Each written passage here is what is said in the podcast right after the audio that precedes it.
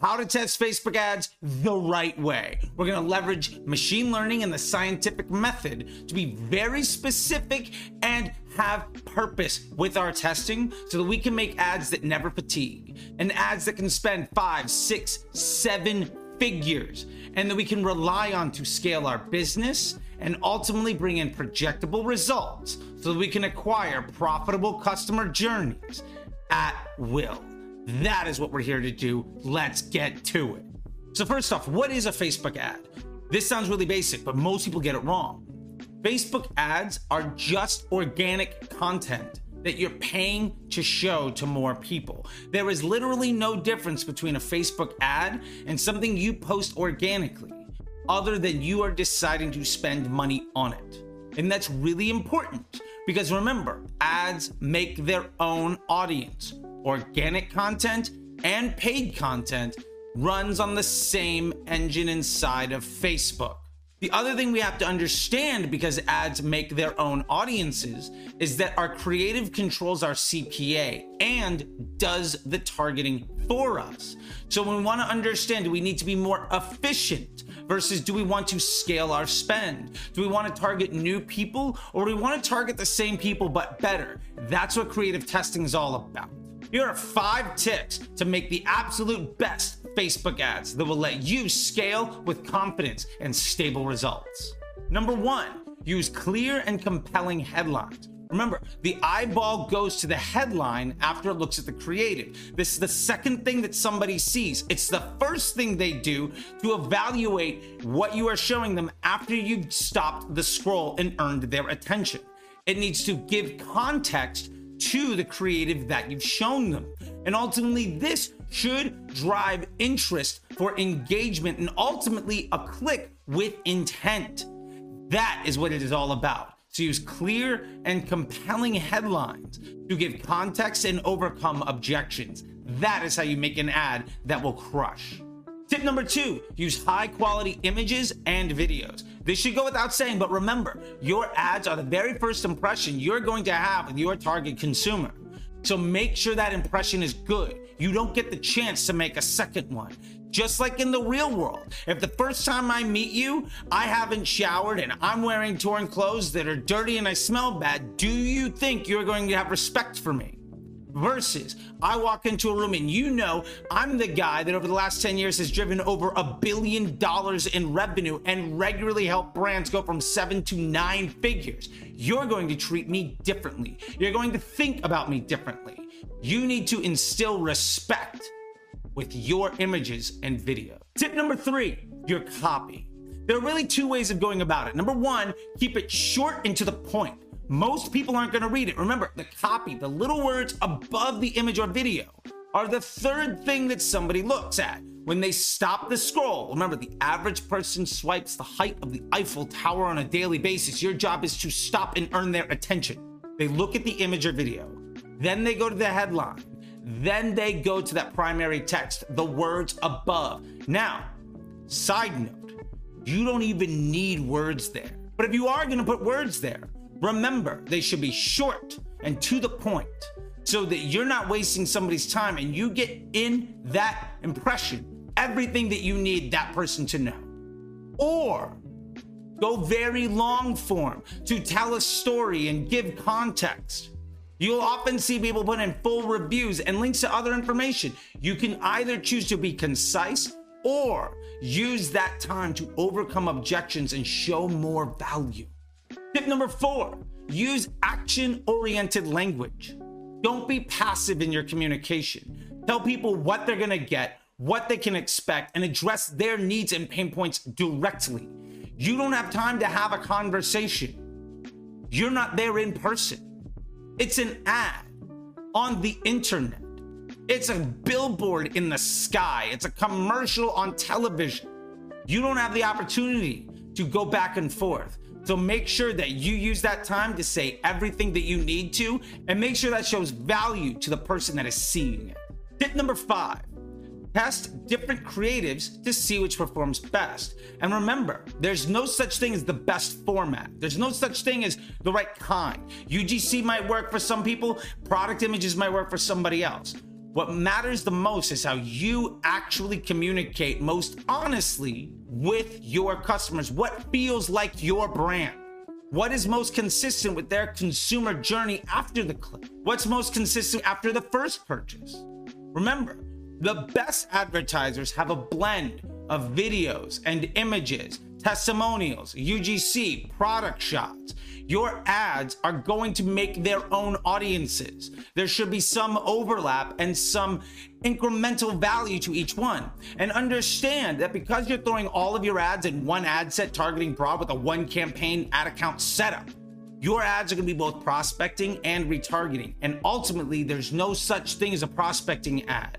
Because the first time somebody sees an ad from you, it's because they look like they have shown interest in other people's content from your competitors. Ads make their own lookalike groups and interest groups, and they're going to leverage Facebook's machine learning to make sure the right person sees your content. Let's go over the three best practices for testing your ad creatives. I just want to take a moment and say, first off, thank you so much for your time. I know you can be literally anywhere on the internet right now, and you've chosen to be here. If you're enjoying these videos, please go ahead and hit the like button and subscribe. It means the world. And drop a comment with anything else you'd like for me to cover in the next video.